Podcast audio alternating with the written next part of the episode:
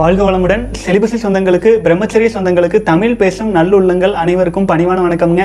இன்றைய தினம் வெற்றிகரமாக முப்பத்தி நான்காவது நாள் வந்துட்டோம். ரொம்ப சந்தோஷமாக இருக்குது. பல சகோதரர்கள் நூறு நாட்களையும் கடந்து மன உறுதியோடு வந்துட்டுருக்கீங்க. முப்பத்தி நாலு நாள் கடந்து வந்து புதுசாக வந்துட்டுருக்கிற சகோதரர்களுக்கு நான் ஏற்கனவே சொல்லிட்டு இருந்த மாதிரி கொஞ்சம் வந்து பார்த்திங்கன்னா பெரும்பாலான அர்ஜஸ் பிரச்சனைகள்லேருந்து வெளியில் வந்திருக்கலாம்.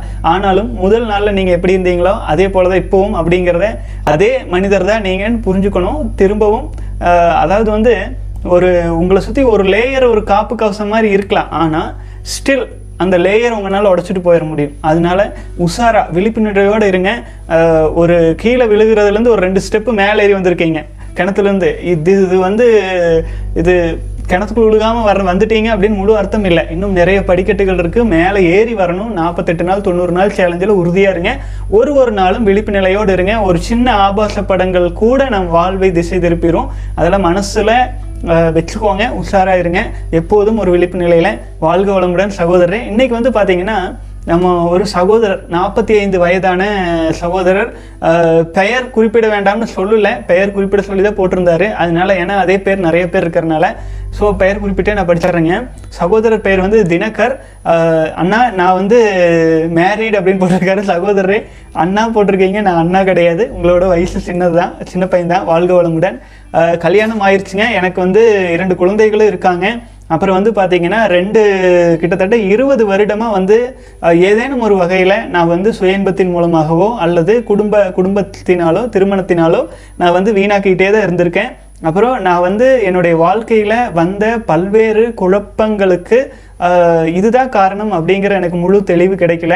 அதே சமயத்தில் எனக்கு தியானம் பண்ணுறது, மெடிடேஷன் பண்ணுறது, இதிலெல்லாம் ரொம்ப நாள் எனக்கு ஒரு ஆர்வம் இருந்துகிட்டே இருக்குது. ஆனால் என்னால் ஸ்டேபிளாக ஒரு ஒரு அரை மணி நேரத்துக்கு மேல் பண்ண முடிஞ்சதில்லை. ஆகவே இப்போ வந்து பார்த்திங்கன்னா ஒரு கிட்டத்தட்ட உங்கள் வீடியோ பார்க்க ஆரம்பித்த உடனே நூற்றி எட்டு நாட்களாக செலிபஸை ஃபாலோ பண்ணிகிட்டு இருக்கேன். அப்புறம் தியானம் தவம் பண்ணுறது நான் அரை மணி நேரம் தான் என்னால், அதுவே ரொம்ப அதிகமாக இருக்கும். அரை மணி நேரம் உட்காந்துட்டேன்னா பெரிய விஷயமா இருக்கும். ஆனால் இப்போ வந்து பார்த்திங்கன்னா என்னை வந்து உட்கார வைத்தால் கண்டிப்பாக ஒரு மூணு மணி நேரம் நாலு மணி நேரம் உட்கார்ந்து தியானம் செய்யும் அளவுக்கு என்னுடைய உடலும் மனமும் இம்ப்ரூவ்மெண்ட் ஆகிருக்கு. குறிப்பாக நான் பிராண தவம் எல்லாம் ஆழ்ந்து செஞ்சிட்ருக்கேன். பிராணதவமும் அப்புறம் காந்த தவம் எல்லாமே செஞ்சிட்ருக்கேன். இங்கிலீஷ் செஞ்சுருக்கீங்க, ஓகே, எல்லாமே செஞ்சிட்ருக்கேன். நல்லா வருதுங்க. தியானம் தவம் எல்லாமே இப்போ தான் என்னால் சிறப்பாக செய்ய முடியுது. உங்களுடைய கைடட் மெடிடேஷன் ரொம்ப சிறப்பாக இருக்குதுங்க. இப்போது என்னோடய வாழ்க்கையில் ரொம்ப ரீஃப்ரெஷ் ஆன மாதிரி இருக்குது. ரொம்ப நாள் கழித்து இப்போ நான் இனி இனிமேல் என்னுடைய நாற்பத்தி ஐந்து வயதுக்கு பிறகு முழுமையாக பிரம்மச்சரியத்தை எடுத்துகிட்டு போகணும் அப்படின்ட்டு முழு உறுதியோடு இருக்கேன். பல இளைஞர்களுக்கும் நான் சொல்லிக்கிறது இதுதான். இப்போது நமக்கு கிடைச்சிருக்கிற இந்த ஒரு மிக அரிய இந்த இன்ஃபர்மேஷனை வந்து இந்த இந்த சொல்யூஷனை வந்து அனைவரும் பயன்படுத்திக்கோங்க. நம்மக்கிட்ட இருக்கிற சக்தியை நம்ம ஏதாவது செஞ்சு தான் காப்பாற்றணுமானா கிடையாது. எதுவும் செய்யாமல் சும்மா இருந்தீங்கனாலே காப்பாற்ற முடியுங்கிறத சகோதரர்கள் மனதில் வச்சுக்கணும். என்னுடைய அனுபவங்களை படித்ததற்கு ரொம்ப நன்றி அண்ணான்னு போட்டிருக்கீங்க. சகோதரரை வாழ்க வளமுடன். ரொம்ப சந்தோஷமாக இருக்குதுங்க. இரண்டு குழந்தைகள் ஆயிடுச்சு அப்படின்னாலே ஒரு ஒருவரும் கண்டிப்பாக தூய பிரம்மச்சரியத்தில் கண்டிப்பாக இருக்க முடியும். சகோதரரே ரொம்ப சந்தோஷம், இவ்வளோ தூரம் டீட்டெயில்டாக அனுப்பியிருக்கீங்க. மேலும் உங்கள் வாழ்க்கையில் நூற்றி எட்டு நாள் கடந்ததோடு இல்லாமல் தொடர்ந்து அடுத்தடுத்த நாள் எடுத்துகிட்டு போகணும்னு மனசார வேண்டிக்கிறேனுங்க. வாழ்க வளமுடன். அடுத்த சகோதரர் வந்து பார்த்தீங்கன்னா சீக்ரெட் பாய் சகோதரர் கமெண்ட்ஸில் எழுதியிருக்காங்க. அதெல்லாம் படிச்சுட்டு வந்துடலாங்க. அண்ணா, முதல்ல நீங்கள் என்னை மன்னிக்கணும். ரொம்ப நாள் உங் ரொம்ப நாளாக உங்கள் வீடியோஸ் பார்த்துட்டு இருக்கேன். நோ ஃபேப் ஃபாலோ பண்ணிட்டும் இருக்கேன். எனக்கு நிறைய அட்டம்ப்ட்ஸ் ஆயிடுச்சு. பண்ணினாலுமே நோ ஃபேப் கைவிடுற முயற்சியில் தான் நான் போயிட்டு இருக்கேன். முயற்சியை விடுறது இல்லை. ஆல்ரெடி என் எக்ஸ்பீரியன்ஸை நீங்கள் படிச்சிருக்கீங்க. நான் அண்ணா, என்னுடைய ட்ரீம் எல்லாம் ரெண்டாயிரத்தி இருபத்தி நாலு பாரிஸ் ஒலிம்பிக்ஸில் இந்தியாவுக்காக கோல்டு வின் பண்ணணும். அதுக்காக நானும் ஹார்ட் ஒர்க் பண்ணுறேன். அண்ணா, இப்போது எனக்கு வயசு இருபது. நீங்களும் நம்ம சேனலில் இருக்கிற ஃப்ரெண்ட்ஸும் இருபது செகண்ட் எனக்காக மட்டும் ப்ரே பண்ணிக்கோங்க. நான் ரொம்ப பவர்ஃபுல்லாக ஏன்னா ரொம்ப பவர்ஃபுல்லான ஃப்ரெண்ட்ஸ் இந்த சேனலில் இங்கே தான் இருக்காங்கன்னா அதனால தான் நான் கேட்டுக்கிடுறேன் அப்படிங்கிறீங்க. வாழ்க வளமுடன் சகோதரரே. மனசார சொல்கிறேன், நீங்கள் செலிபஸை ஃபாலோ பண்ணுங்கள், ஆழ்ந்து ஃபாலோ பண்ணுங்கள், விட்டுறாதீங்க. ரெண்டாயிரத்தி இருபத்தி நாலு உங்களுக்கு கோலாக இருக்கலாம். ஆனால் அந்த கோல் அவ்வளவு தூரம் பாரிஸில் ஒலிம்பிக்கு நடக்குமா நடக்காதா, நீ வர்ற எதிர்காலங்கள் எப்படி, அதெல்லாம் நம்ம கையில் இல்லை. ஆனால் அந்த இருபது ரெண்டாயிரத்தி இருபத்தி நாலுக்கு முன்னாடி மூன்று வருடம் இருக்குது. அந்த மூன்று வருடத்தில் கடுமையான செலிபஸையும் கடுமையான உடற்பயிற்சி யோகம் உங்கள் உங்கள் எதில் நீங்கள் தேர்ச்சி பெற்றிருக்கீங்களோ எந்த விளையாட்டில் அதில் ஆழ்ந்த ஒரு எக்ஸ்பர்டீஸாக உங்களை நீங்கள் வந்து அதுக்காக டெடிகேட் பண்ணிவிட்டு முழு முயற்சியோடு போங்க.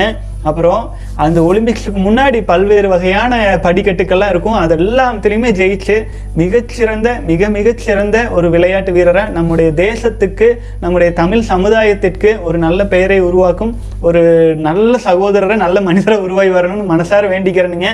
சகோதரரே, நம்ம எவ்வளவு தான் எவ்வளவு தான் வந்து பார்த்திங்கன்னா நம்முடைய ஒரு குறிப்பிட்ட லட்சியம் அப்படின்னு நம்ம டார்கெட் பண்ணுறதுக்கு முன்னாடி நான் அது ஆகுது தடவை சொல்லிடுறேன்.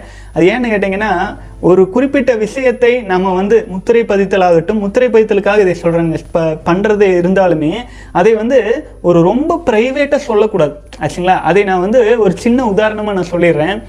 எப்படின்னு கேட்டிங்கன்னா, இந்த இப்போ சகோதரர் சொன்னது கூட ஒரு உதாரணம் எடுத்துக்கலாம். ரெண்டாயிரத்தி இருபத்தி நாலில் பாரிஸில் ஒலிம்பிக் போட்டி நடக்கிறதுக்கு நடந்து நான் கோல்டு வின் பண்ணுவேன் அப்படின்னு வேண்டதை விட, என்னுடைய இந்த ஸ்போர்ட்ஸில் நான் மிகச்சிறந்த மனிதர்களுள் ஒருவராக உருவெடுப்பேன் அந்த மாதிரி மாறி சொல்லணுங்க. ஏன்னு கேட்டால், உங்களை நீங்கள் இம்ப்ரூவ் பண்ணிக்கிறது ரொம்ப சுலபம், அது இயல்பாக நடக்கும். நீங்கள் உங்களுடைய ஃபீல்டில் நம்பர் ஒன்னாக வரணும்னு நீங்கள் ஸ்ட்ராங்காக ஒரு முத்திரை பதித்தல் சொல்லும்போது நிச்சயமாக வந்துடுவீங்க. அதுக்கு பதிலாக ரெண்டாயிரம் பாரிஸில் ஒலிம்பிக் போட்டி ரெண்டாயிரத்தி இருபத்தி நாலில் நடக்கிறதுக்கு ஒருவேளை வாய்ப்பில்லாத காலகட்டங்கள் இருக்கலாம், அதுக்கு போய் நம்ம வந்து ஊக்கம் கொடுத்துட்டு இருந்தா நம்ம எனர்ஜியெல்லாம் அங்கே வேஸ்ட் ஆகும். ஆகவே முத்திரை பைத்தல் எப்போதுமே பெரும்பாலும் நம்ம வந்து பார்த்தீங்கன்னா பொதுவான ஆச்சுங்களா, நம்மளை அதில் எக்ஸ்பர்டீஸ் டாப் லெவலில் வரணும். பாரிஸில் நடக்கிறதுக்கு பதில் வேறு எங்கேயாச்சும் நடக்கலாம் இல்லைங்களா, ஆனால் அங்கேயும் போய் நம்ம தங்கம் ஜெயிக்கணும் இல்லையா, அந்த ஒரு இடத்துல மட்டும் ஜெயிச்சா பத்தாது இல்லைங்களா. எல்லா இடத்துலையும் நம்ம ஜெயிக்கணும், எல்லா இடத்துலையும் நம்ம டாப்பாக வரணும். அதுக்கு தகுந்தாற் போல் நம்முடைய எண்ணங்களும் மன உறுதியையும் வளர்த்திட்டு நம்மளை நம்ம தகுதிப்படுத்திட்டு கொண்டுட்டு வரணும். சகோதரரை வாழ்க வளமுடன்.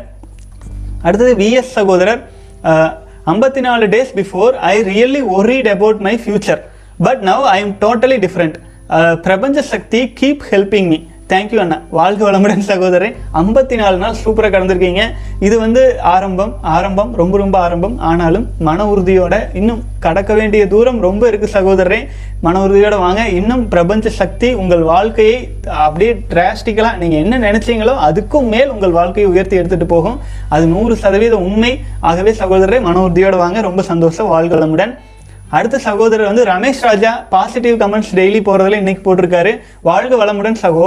ஒரு சந்தேகம், பெண் இன்பத்தில் உழன்று ஒருவர் எண்பது வயதிலே இறந்து போகிறார், அதே இன்னொருவர் பிரம்மச்சரியத்தில் இருந்து எண்பது வயதில் இறந்து போகிறார். இறந்த பிறகு இரு ஆன்மாக்களுக்கும் என்ன கிடைக்கும்?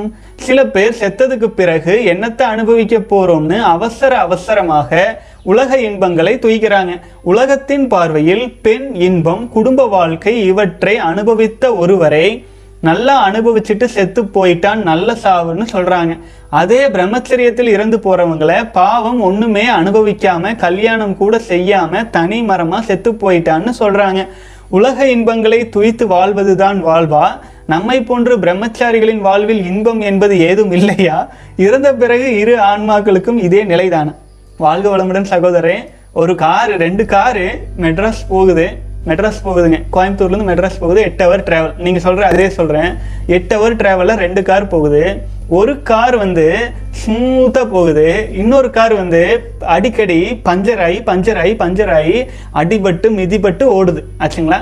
இப்போ நான் சொல்கிறது பஞ்சரே இல்லாமல் ஸ்மூத்தாக போயிட்டு இருக்கிற கார் பிரம்மச்சரிய வாழ்க்கை.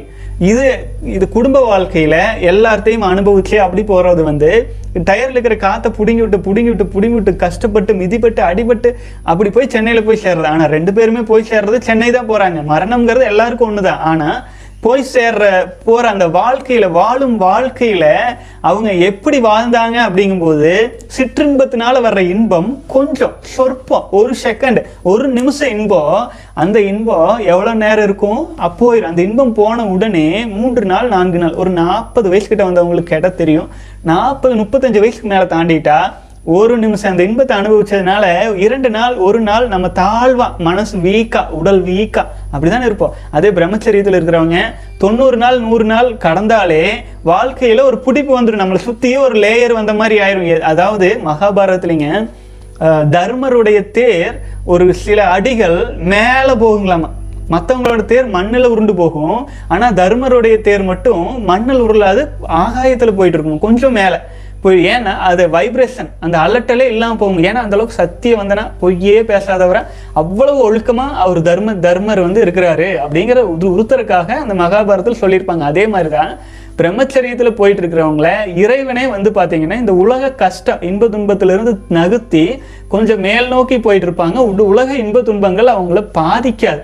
அதே குடும்ப வாழ்க்கையில அல்லது உயிராற்றலை வீணாக்கி கொண்டே செல்லும் இந்த வாழ்க்கையில சின்ன சின்ன விஷயங்களுக்கெல்லாம் நம்மளுடைய முழு வாழ்க்கையும் எடுத்தேன் பல பிறவி பிறர் குலைத்தே ஏழையானேங்கிற மாதிரி அந்த பயணம் இருக்கு இல்லைங்களா, ஹாப்பி ஜேர்னியா அல்லது இந்த ஜேர்னியான்னு பார்க்கல.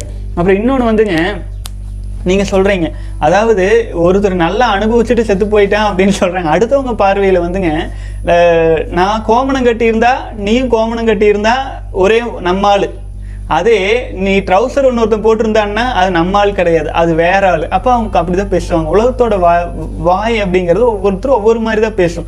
ஆகவே அதை பெருசாக எடுத்துக்கொள்ள வேண்டியது இல்லைங்க.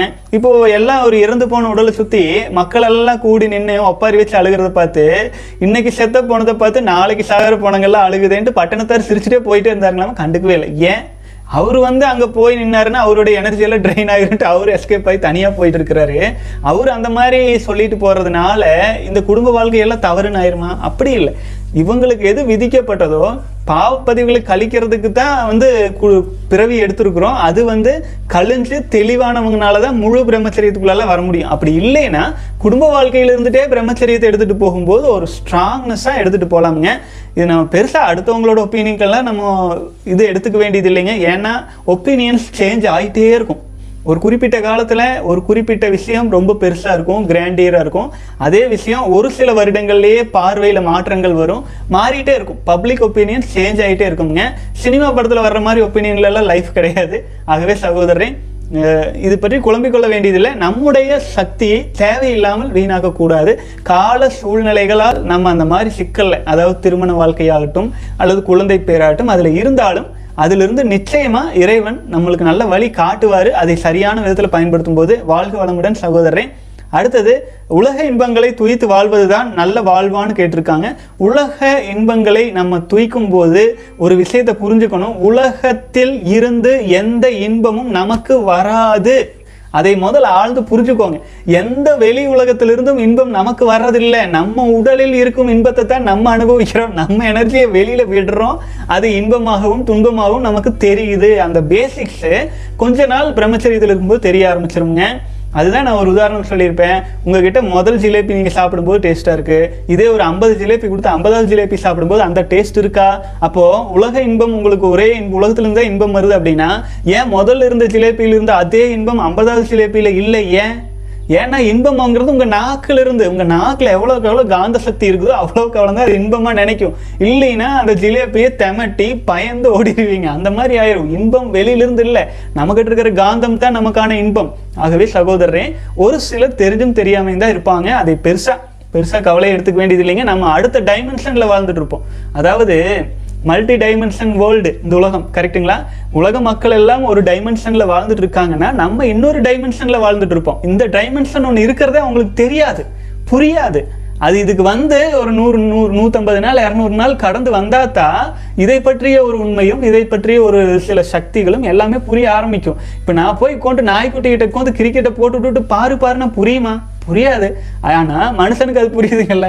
அந்த மாதிரி ஒரு சிலரின் கெப்பாசிட்டி லெவலோடு இருப்பாங்க. அவங்களோட கருத்தை கேட்டு அவங்களுக்காக நம்ம வாழ முடியாது. நம்ம வாழ்க்கையை தான் நம்ம வாழ முடியும். வாழ்க வளமுடன் சகோதரே. அடுத்தது வந்து, வணக்கம், வாழ்க வையகம், வாழ்க வளமுடன். அண்ணா, நான் சஷ்டி அன்று தண்ணீர் விரதம் எடுத்தேன். அன்று இரவு ஒன்பது முப்பது மணிக்கு தியானம் செய்து கொண்டிருந்தேன். மூச்சு உடல் முழுதும் கவனித்து கொண்டே இருந்தேன்.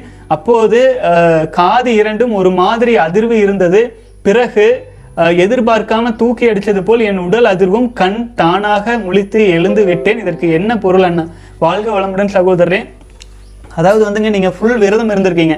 முழுமையாக நீங்கள் ஆழ்ந்த விரதம் இருக்கும்போது, உணவு எடுக்காத விரதத்தில் இருக்கும்போது நீங்கள் என்ன ஆகும், உடலில் வந்து ஆழ்ந்து போகிறீங்க. உடல் வந்து எனர்ஜி ஷோர்ஸ் தேடுது. அப்போ வான்காந்தம் உங்களுக்குள்ளாக நிறையும் போது காதில் உங்களுக்கு அதிர்வு வருதுனாலே தெரிஞ்சுக்கலாம். ஏன்னா காதுங்கிறது பிரபஞ்சத்தோடு கனெக்ட் ஆனது. ஸோ அது வந்து உங்களுக்குள் மேலும் மேபி முதல் முறையாக வான்காந்த ஆற்றல் அபரிமிதமாக உங்களுக்குள்ளே வர ஆரம்பிச்சிருக்கும். அது உங்களுக்கு உணர்ந்ததுனால உங்களுக்கு ஒரு மாதிரி தூக்கி அடிச்ச மாதிரி இருக்கும்.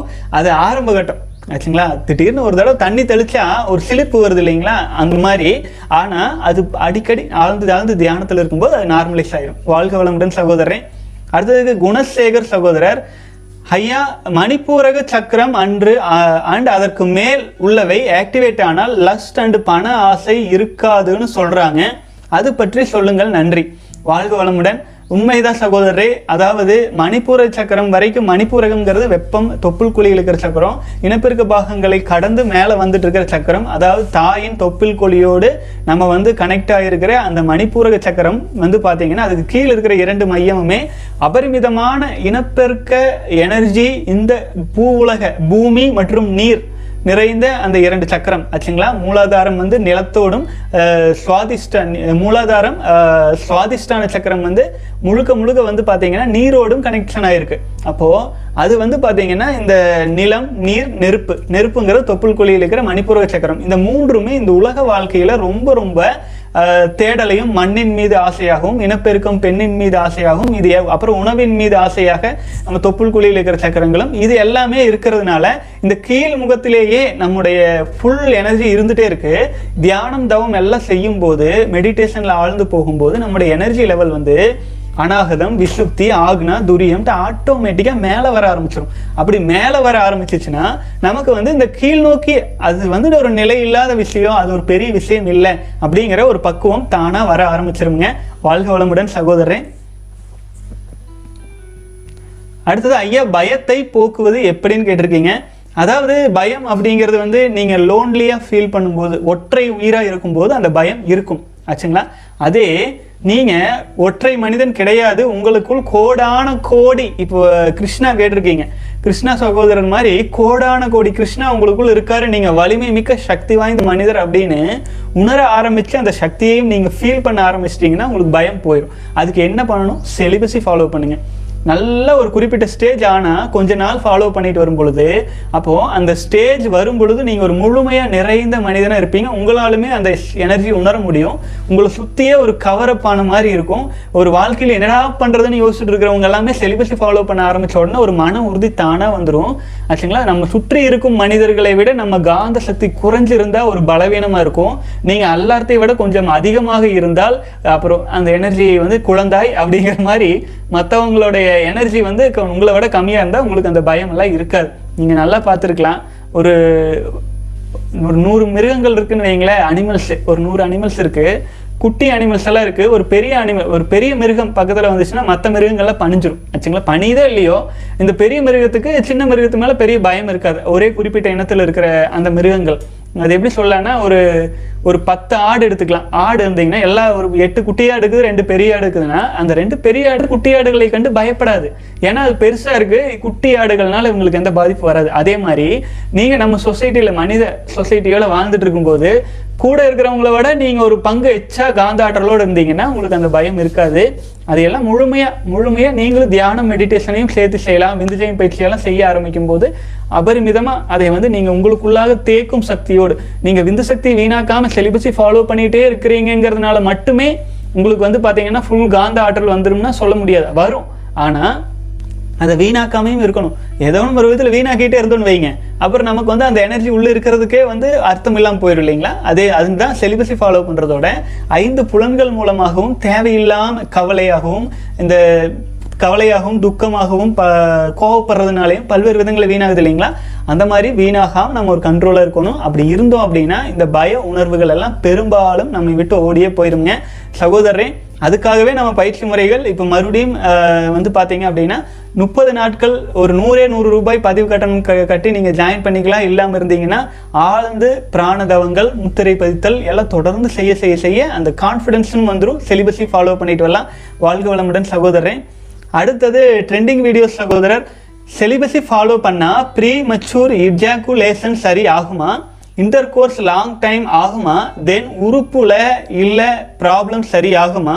இது எல்லாம் சரி ஆக எத்தனை நாள் ஆகும்? பட் டாக்டர்ஸ் டோட்டலி டிஃப்ரெண்ட்டாக சொல்கிறாங்களே, ஆன்சர்ஸ் ப்ளீஸ். வாழ்க வளமுடன் சகோதரே. அதாவது உங்ககிட்ட என்ன இருந்தால் நீங்கள் ஒரு ஆம்பளை சொல்லுங்கள், நம்மக்கிட்ட எது இருக்கிறதுனால நம்ம ஆம்பளை சொல்லுங்க. ஒரு உயிரை உற்பத்தி செய்கிறதுக்கான ஒரு குவாலிட்டியான சக்தி இருந்துச்சுன்னா, அந்த எசன்ஸ் நம்மக்கிட்ட இருந்துச்சுன்னா நம்ம வந்து ஒரு ஸ்ட்ராங்கான மனிதன்.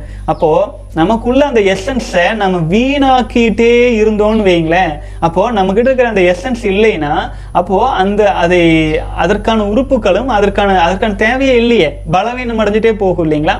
அப்புறம் இன்னொரு விஷயம் புரிஞ்சுக்கணும், ஏ ஒரு சாதாரண மனிதன் குறைஞ்சபட்சம் ஒரு ஒரு நூற்றி எட்டு நாள் நூற்றி எட்டு நாள் அல்லது ஒரு மூன்று மாதம் நான்கு மாதம் செலிபஸை ஸ்ட்ராங்காக ஃபாலோ பண்ணால் வாழ்க்கை துணையை நிச்சயமாக முழுமையாக மகிழ்ச்சிப்படுத்துவதற்கு தேவையான அளவு சக்தியும் உடல் உறுப்புகளில் உள்ள குறைபாடுகளும் பெரும்பாலும் சீராகி ரெடி ஆயிடுவாங்க.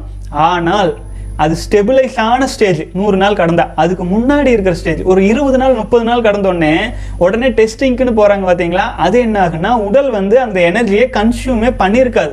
எனர்ஜி கன்சியூம் பண்ணாத சமயத்தில் முட்டிட்டு போகிற மாதிரி உடனடியாக, அதாவது ஃபாஸ்ட்டாக எஜாக்குலேட் ஆகிறது, அந்த மாதிரி பிரச்சனைகள்லாம் வரும். ஆகவே சகோதரரே, எது செஞ்சாலும் முழுமையாக குறைஞ்சபட்சம் நாற்பத்தி எட்டு நாள் கடந்தீங்கன்னா உங்களுக்கே மாற்றம் தெரியும். இந்த சின்ன சின்ன அட்ஜஸ்ட்டுக்கெல்லாம் மயங்கி மயங்கி மயங்கி வீக் பண்ணி வச்சிடறோம் நம்மளுடைய பாகங்களை. அந்த மாதிரி இல்லாமல் முழுமையாக செலிபஸை ஃபாலோ பண்ணுங்கள். ஃபாலோ பண்ணிங்கன்னா நிச்சயமாக க்யூர் கிடைக்கும். நூறு நாட்களை கடந்து வந்தீங்கன்னா உங்களுக்கு அந்த தன்னம்பிக்கை கிடைச்சிடும். நான் சொல்கிறதெல்லாம் நம்பணுங்கிறது இல்லைங்க, உங்கள் உடல் உங்கள் கிட்ட இருக்குது. நம்ம சித்தர்கள் வந்து வெளி விஷயங்களெல்லாம் ஆதாரமாக எடுத்துக்கல, நான் சொல்கிறது அதுதான். நான் வந்து என்னுடைய உடலையும் சித்தர்கள் சொன்னதையும் வச்சு தான் நான் சொல்கிறேன். அதே போல தான் உங்களுடைய உடலை நீங்கள் ஆதாரமாக வச்சு நான் சொல்கிற விஷயத்தை நீங்கள் டெஸ்ட் பண்ணி பார்த்து நல்லதாக இருந்தால் சரியாக இருந்தால் எடுத்துக்க வேண்டியதானுங்க. வாழ்க வளமுடன் சகோதரரை. நிச்சயமாக இந்த இனப்பெருக்க பாக குறைபாடுகள்லாம் டக்குன்னு சரியாயிருங்க. அதுக்கு நீங்கள் உறுதியாக சிலபஸை ஃபாலோ பண்ணிட்டு வரணும். வாழ்க வளமுடன். அடுத்த சகோதரர் கிருஷ்ணகுமார் சகோதரர் சொல்லியிருக்கீங்க, அண்ணா நீங்கள் சொல்கிறது எல்லாமே அருமை, நீங்கள் பெண்களை பற்றி தப்பாக சொல்லலை, பெண்கள் தான் அதை புரிஞ்சிக்க மாட்டேங்கிறாங்க, பெண்களுக்கு நாம் செலிபஸை ஃபாலோ செய்து கிடைக்கும் பெனிஃபிட்ஸ் எல்லாம் கடவுள் தானாகவே பெண்களுக்கு பிறக்கும் போதே கொடுத்து அனுப்பிவிடுகிறார், அதனால்தான் படிப்பில் கூட எப்போதும் பெண்கள் ஃபஸ்ட்டு பிளேஸில் வராங்க, நான் சொல்வதில் தவறு இருந்தால் சொல்லுங்கள் மாற்றிக்கொள்கிறேன். பட் எனக்கு ஒரு டவுட், உங்கள் ஒய்ஃப் நீங்கள் பெண்களை பற்றி சொல்லும் கருத்தை பார்க்க மாட்டாங்களா, பார்த்துட்டு உங்களை திட்ட மாட்டாங்களா, அவங்க எப்படி இதுக்கு சப்போர்ட் பண்ணுறாங்க? வாழ்க வளமுடன் சகோதரி. நான் பெண்களை தப்பாகவே பேசலீங்களே, நம்மளை குறை சொல்கிறதுக்கு என்ன இருக்குது, நம்ம ஆண்களை பற்றி தானே பேசிகிட்டு இருக்கிறோம். இது வந்து இட் இஸ் ஃபார், நான் ப ஆரம்பத்தில் நான் வீடியோ சொல்லலையேங்க, இது வந்து ஜென்ஸுக்காக நம்ம பேசிகிட்டு இருக்கோம், பெண்களுக்கு இங்கே இடமே இல்லை. சில பயிற்சிகளுக்கெல்லாம் வரேன்னு சொன்னால் கூட, பயிற்சியில் ஜாயின் பண்ணுறதுனா கூட, ஐயோ இது ஆண்களுக்காக நாங்கள் பேசிகிட்டு இருக்கிறோம், பெண்களுக்கும் அப்புறம் குழந்தை குழந்தைகளுக்கும் பெண்களுக்கும் அப்புறம் வந்து ரொம்ப மனதளவில் வீக்காக இருக்கிற ஆம்பளைகளுக்குலாம் இங்கே இடம் இல்லை. ஸ்ட்ராங்கான ஆண்கள் மட்டுமே இங்கே பயன் பழகிட்டு இருக்கிறதுனால யாரிடமும் ஈவன் வந்து எங்கள் அம்மா அம்மா கிட்ட கூட நான் சொல்லிடுவேன், இதெல்லாம் இதெல்லாம் இயல்பு இல்லைங்களா. அப்புறம் இன்னொரு விஷயம் நான் சொல்லிடுறேங்க, இறைவன் நம்மளை எதுக்காக உணர்த்தி இருக்காரு அப்படின்னு நான் பலமுறை வீடியோஸ் சொல்லியிருப்பேன். ஒரு பத்து பதினஞ்சு வருஷத்துக்கு முன்னாடியே எல்லாம் வல்ல இறையாற்றல் என்னுடைய குருநாதர் மூலமாக ஆழமாக உணர்த்தி நான் அறிவு கெட்டு போய் இதை வந்து வெளியில் பேசாமல் இதை பற்றி சொல்லாமல் நான் வந்து எனக்குள்ளேயே எனக்குள்ளேயே இது எதுக்கு சொல்லணும் இதெல்லாம் பேச, ஏன்னா தெரியும் ஏதாச்சும் ஒரு சித்தர்பாட்டு எடுத்து பார்த்தாங்கன்னா இதை இதை சொல்கிறாங்க அப்படின்னு தெரியும். அதுக்காக தான் நம்மளுமே போராடிட்டு இருக்கிற எல்லாமே இருந்தாலுமே அதில் வந்து பார்த்தீங்கன்னா நான் பல முறை சொல்லியிருப்பேன், நான் இப்போ இந்தியாவில் மட்டும் ஒர்க் பண்ணலைங்க, பத்து கண்ட்ரீஸில் போய் ஒர்க் பண்ணிக்கிட்டு ஈவன் வெளிநாடுகள்லாம் நான் சொந்த பிஸ்னஸ் தான் பண்ணிகிட்டு இருந்தேன். அந்த மாதிரி நாடு நாடாக போய் கடுமையாக உழைச்சி பல்வேறு ரகப்பட்ட மனிதர்களை பார்த்து குடும்ப பொருளாதாரத்துக்காகவே ஆச்சுங்களா எல்லாத்தையும் இன்ப துன்பங்கள் அனைத்தையும் இழந்து ஒரு துறவியாட்டு சுற்றிட்டு இருந்ததுங்க. அதில் என்னுடைய ஒரே என்டர்டைன்மெண்ட் அப்படின்னா மெடிடேஷன் பண்ணுறது, நம்ம குருநாதர் வேதாத்ரி மகரிஷி அவருடைய பயிற்சிக்குள்ளே போகிறது, விபாசனா பயிற்சிகளுக்குள்ளே போகிறது, அதே ரிசர்ச்சுக்கு எடுத்துக்கிறது, திருமந்திரத்தில் என்ன சொல்கிறாங்கன்னு பார்க்குறது. அப்புறம் நான் சில பத்து வருஷங்களுக்கு முன்னாடி இலங்கையில் போர் நடந்துகிட்டு இருக்கிற சமயத்தில் அங்கிருந்த ஒரு சகோதரர் மூலமாக அங்கிருந்து பல்வேறு நூல்கள் ஆச்சுங்களா எல்லாமே யாழ்ப்பாண நூலகத்தை எரிச்சாங்க குண்டு போட்டு. அந்த டைமில் அங்கே இருந்த ஒளி வடிவத்தில் இருக்கிற எல்லாத்தையுமே நமக்கு வந்து ஜிபி கணக்கில் டிபி கணக்கில் அனுப்பி வச்சாங்க. அது எல்லாமே ரிசர்ச்சுக்கு எடுத்துக்கிட்டு அதில் ஆழ்ந்தாலும் சொல்ல வேண்டிய விஷயம் ஊறப்படுறதுக்கு தானே, அதெல்லாம் நான் சொன்னால் உங்களுக்கு போர் அடிக்கும் அப்படிங்கிறதுனாலே என்னால் சொல்கிறலாமா வேண்டாமான்ட்டு அதே ஒரு பெரிய லிஸ்ட்டே இருக்குதுங்க. அதெல்லாம் சொல்கிறதுக்கான வாய்ப்பு சூழல் எல்லாமே வரும். கண்டிப்பாக எல்லாத்தையுமே நம்ம கையில் எடுத்துகிட்டு நம்ம சொல்ல ஆரம்பிச்சிடலாமுங்க. இந்த மாதிரி பல்வேறு சூழல்களும் நம்முடைய வாழ்க்கை பாதையும் இப்படியே வந்துட்டு இருக்கிறனால ஆகவே அது வந்து வாழ்க்கை துணையாக இருக்கிறவங்ககிட்ட நம்ம அதை எடுத்து சொல்லலாம். அதுக்கப்புறம் அவங்க புரிஞ்சுக்கிறது புரிஞ்சிக்காததும் அவங்க விருப்பம், அவ்வளோதான் ஆச்சுங்களா. ரஜினிகாந்த் எப்படி மேடையில் போய் நின்று வணக்கம், இப்போ தன்னுடைய பெற்றவர்களுக்கு ஒரு முழு மரியாதை எல்லாமே செலுத்திட்டு ஆண்டவனுக்கு மரியாதை செலுத்திட்டு வர்ற மாதிரி, என்னை பொறுத்தவரை என்னுடைய வாழ்க்கையில் நம்முடைய உயிராற்றலை உயிரணுக்களை எடுத்துக்கொள்ள வீணடிக்க உதவியாக இருக்கும் எதையும் நான் பெருசாக எடுத்துக்க மாட்டேனுங்க. அதை நான் பலமுறை சொல்லிட்டேன். அப்படி தான் நம்ம முன்னோர்கள் வாழ்ந்தாங்க, அப்படி தான் நானுமே. நம்ம போகிற பாதையில் கூட வந்தால் தான் வாழ்க்கை துணை, அப்படி இல்லைன்னா அது தேவையும் இல்லை, நமக்கு இறைவன் பாதை ஆச்சுங்களா. இந்த அளவுக்கு போல்டாக யார் பேசுவாங்கன்னு தெரியல, பட் இருந்தாலும் இதுதான் உணர்த்தப்பட்டது, உணர்த்தப்பட்ட வழியில் போகலாம் அப்படின்ட்டு. வாழ்க வளமுடன் சகோதரரே. அடுத்தது சகோதரர் பூபேஷ் சகோதரர், ஆனால் எப்பையும் விந்து சக்தி உற்பத்தி ஆகிட்டே இருக்கும், அப்புறம் வெளியேற்றலைன்னா பாடி அப்சர்வ் பண்ணிக்கும் எனர்ஜி கிடைக்கும்னு சொல்கிறீங்களே, இது உண்மையா? கண்டிப்பாக சகோதரரே, விந்து உற்பத்தி ஆகிட்டு இருக்காதுங்க, அதை தான் நான் சொல்லிடுறேன் பாருங்க. விந்து சக்தி விந்து எப்போ உற்பத்தி ஆகும்னா, அர்ஜஸ் ஆகி அர்ஜஸ் வந்து காம உணர்வுனால தகிக்கப்பட்டு அர்ஜஸ் வந்து அதுக்கப்புறம் இனப்பெருக்க பாகங்கள் எழுச்சி பெற்று நம்ம வீணாக்கிற சூழ்நிலை, லாக்டோஸ் திரவங்கள்லாம் வந்ததுக்கப்புறம் வீணாக்கிற சூழ்நிலை வர்ற சமயத்தில் தான் உடலில் உள்ள அனைத்து பாகங்களும் அதற்காக அனைத்து செல்களும் உடலில் உள்ள அனைத்து செல்களும் அந்த இன்ப மயக்கத்தில் அது முழுக்க முழுக்க விந்துவாக கன்வெர்ட் ஆகி வெளியில் தள்ளுது. அது வரையிலுமே வந்து உடலில் உயிரணுக்களாக உடல் முழுமையும் நிரம்பி இருக்கு. அதனுடைய வேலை என்ன? உயிரணுக்கள் எந்த ஒரு அணுவும் தன்னைத்தானே சுழன்று அப்புறம் அந்த சுழற்சியிலேயே காந்தமாக கரைந்தும் போயிட்டு இருக்கும். அப்படி இருக்கிறதுனால நம்முடைய காந்த ஆற்றலானது நம்ம பார்க்கும் பார்வையில், நம்முடைய உயிரணுக்கள் பார்க்கும் பார்வையாகவும் பேச்சும் பேச்சாகவும் காதில் கேட்கும் ஒளி அனைத்து விதமான காந்த ஆற்றலாகவும் நம் உடலில் வெளியாகி கொண்டு தான் இருக்கு. ஒரு எனர்ஜி இன்னொரு எனர்ஜியை கன்வெர்ட் ஆகிட்டு தான் இருக்கு. ஆனால் அது ஏன் வந்து இனப்பெருக்க பாகம் மூலமாக விந்து சக்தி மூலமாக கன்வெர்ட் ஆக வேண்டான்னு சொல்றோம் அப்படின்னா, அதுல அபரிமிதமா போயிடும், புரிஞ்சுதுங்களா, அபரிமிதமாக போயிடும். அதனால தான் அபரிமிதமாக வந்து போகாமல் இருக்கணும் அப்படிங்கிறதுக்காகத்தான் ஒரு குறிப்பிட்ட பர்பஸுக்காக போனால் பரவாயில்ல. இப்போ வந்து ஒரு குழந்தை தேவை அப்படிங்கும்போது அது தேவை தான், இனப்பெருக்கம் தேவை தான், அதுக்காக தான் அந்த உறுப்பு ஆண்டவன் வந்து அந்த மாதிரி கொடுத்துருக்குறாரு. அப்போ ஸோ அதுக்காக தவறில்லை, மற்ற நேரத்தில் பண்ணக்கூடாது அப்படிங்கிறதுங்க. அப்புறம் வந்து உடலில் வந்து ஸ்ட்ராங் ஆகிட்டே போகும், ஆன்மீக சக்தி அதிகரிச்சுட்டே போகும், தியானம் பண்ணால் நல்லா நே ரொம்ப நேரம் தியானம் பண்ணலாம், உடல் உறுப்புகள் கூட வலிமை அடைஞ்சிட்டே வருங்க. வாழ்க வளமுடன் சகோதரரே. அப்புறம் இன்னொன்று சொல்லிடுறேன், நம்ம பெரும்பாலான சமயத்தில் மொபைல் கேட்ஜெட்ஸ் பார்த்துட்டு மணிக்கணக்கில் கொண்டுக்கிறது, கம்ப்யூட்டர் லேப்டாப் பார்த்து மணிக்கணக்கில் கொண்டுருக்கிறது, அப்புறம் இந்த மாதிரியான விஷயங்களெல்லாம் ஆழ்ந்து செய்ய அப்படி இருக்கிற சகோதரர்கள் வந்து பொழுதுபோக்குக்காக ரொம்ப நேரம் டைம் வேஸ்ட் பண்ணுறீங்கன்னா, ஒரு மூணு மணி நேரம் பொழுதுபோக்குக்காக வேஸ்ட் பண்ணுறீங்கன்னா, ஒரு அதில் வந்து ஒரு பாதி பாதியாவது தியானம் செய்யறதுக்கு ஒதுக்குங்க. அப்போ தான் பொழுதுபோக்குக்காக நீங்கள் உட்காந்துருக்கும் போது உடலில் வந்து நீர் சக்தி அதிகரிச்சிடும் ஆச்சுங்களா. நீர் அதிகமான என்னாகும், சோம்பேறித்தனமும் உடலை அழுகும் சூழ்நிலையும் உடல் விழுந்து விடும் சூழ்நிலையும் வீக்னஸ் அதிகரிக்கும். பொழுதுபோக்குக்காக சும்மா உட்காந்து பார்த்துட்டு இருந்தீங்கன்னா, அதே தியானம் செஞ்சீங்கன்னா உடலில் வெப்பம் அதிகரிக்கும், அது உடல் உறுப்புகளை நல்லா இயங்க வைக்கும், ரத்த ஓட்டத்தை நல்லா இயங்க வைக்கும். ஸோ இந்த டிஃப்ரெண்டெல்லாம் புரிஞ்சுக்கணும் சகோதரரே. நம்ம விந்து சக்தியை உயிரணுக்களை நம்ம அதிகமாக காப்பாற்றும் போது வெப்பம் அந்த காந்த ஆற்றல் அதிகரிக்க ஆரம்பிச்சிடும். வாழ்க வளமுடன்.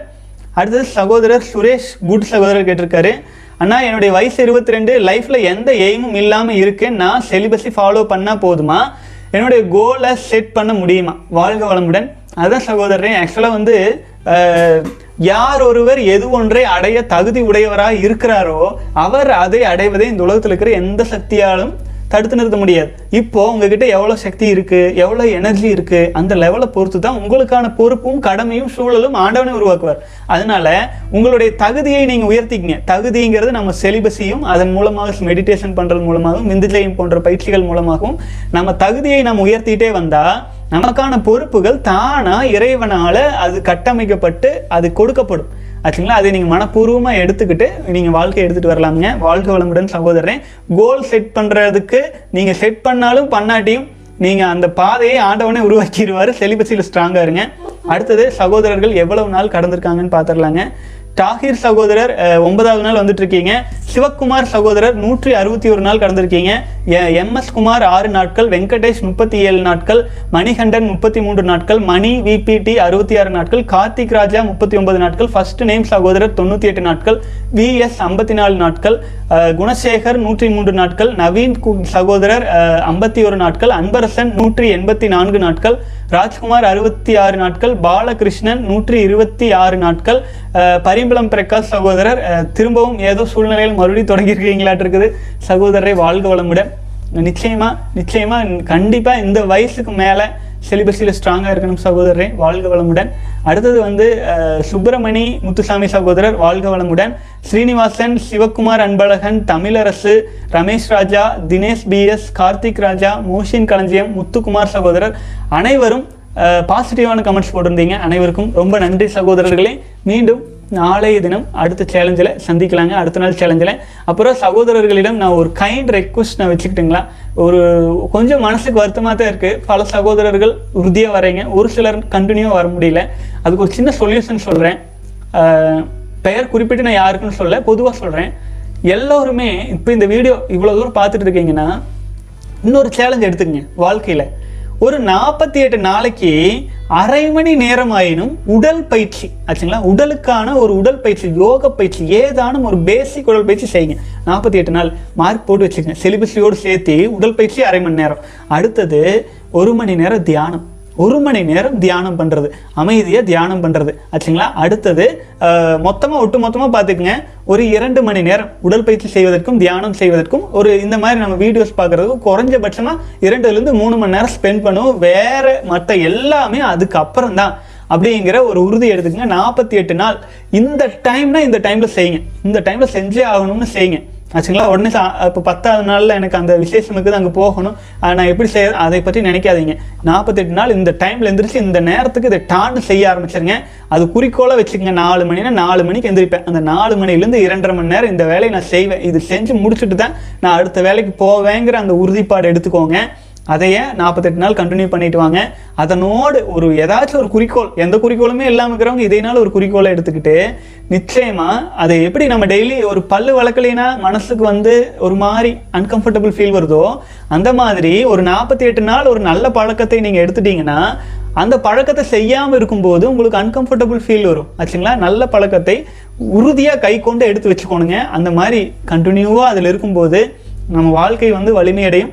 சகோதரர்களை மன உறுதியோடு பயணிக்கலாம். தொடர்ந்து பல சகோதரர்கள் புதிதாகவும் இணைஞ்சிட்டு இருக்கீங்க. பயிற்சியில் எதிர்பார்த்ததை விட பல சகோதரர்கள் இணைஞ்சிருக்கீங்க. அனைவருக்கும் ரொம்ப நன்றி. அனைவரும் பயிற்சியில் சேர்றதெல்லாம் பெரிய விஷயம் இல்லைங்க ஆச்சுங்களா, அது ஒரு பொருட்டு இல்லை. ஆனால் அந்த பயிற்சி நம்ம சில நூறு ரூபாய்களாக இருக்கலாம், நம்ம பணம் கொடுத்துட்டோம், சேர்ந்துட்டோம், உங்களுக்கு எல்லாம் வந்துடும்னா அது வந்து ஒரு ஒரு முதல் ஸ்டெப்பு ஆச்சுங்களா. அதுக்கப்புறமேலு பயிற்சி நீங்கள் எவ்வளவுக்கு எவ்வளவு ஆழ்ந்து செய்கிறீங்களோ அது அந்த அளவுக்கு உங்கள் வாழ்விலும் மிகப்பெரிய மிகப்பெரிய முன்னேற்றங்களையும் எல்லாமே எடுத்துகிட்டு வந்து கொடுக்கும். உங்களுடைய சின்சியாரிட்டி தான் இதில் இருக்குது சகோதரர்களே. உங்களை நூறு சதவீதம் நம்பி நான் பயிற்சி வீடியோஸாக போட்டேன், அதை நீங்கள் எவ்வளோக்கு எவ்வளோ ட்ரூவாக ஃபாலோ பண்ணுறீங்க அப்படிங்கிறது உங்கள் கையில் இருக்குது. செலிபஸி அனைத்துக்குமே ஆதாரம், அனைத்து விஷயத்துக்கும் நம்ம விந்து சக்தியை காப்பாற்றுறது தான் மூல ஆதாரமாக இருக்குதுங்க. அதிலிருந்து தான் நமக்கு சக்தி கிடைக்குது, உயிரணுக்கள் தான் நமக்கு எல்லாமே, அதிலிருந்து தான் நம்ம சுவை முதல் கொண்டு அனைத்தையுமே உணர முடியுது அப்படிங்கிறத புரிஞ்சுக்கணும். அது இல்லாமல் நாம் இல்லை, எது ஒன்று தெரிஞ்சுக்கிட்டா இந்த உலகத்தில் இருக்கிற எல்லா விஷயமும் தெரிஞ்சுக்க முடியுமோ, எது ஒன்று தெரிஞ்சுக்காம விட்டுட்டா உலகத்தில் இருக்கிற எல்லா விஷயத்தையும் தெரிஞ்சாலும் ஒரு பிரயோஜனமும் இல்லையோ, அந்த ஒரு விஷயத்தை தான் நான் உங்களுக்காக சொல்லிட்டு இருக்கிறேன். தயவு செஞ்சு சகோதரர்களே செலிபஸில் ஸ்ட்ராங்காக இருங்க. இந்த நிமிடம் நீங்கள் பார்த்துட்டு இருக்கிறவங்க நிச்சயமாக செலிபஸிலேருந்து விட்டுறாதீங்க, தொடர்ந்து வாங்க. நான் உங்கள் கூடவே வந்துட்டு இருக்கிறேன். நீண்ட தூர பயணம் ஒரு நாள் ரெண்டு நாளில் முடியறது இல்லைங்க. உயிர் வாழும் வரை நமக்கு இது தேவை. மன உறுதியோடு போவோம். வாழ்க வளமுடன்.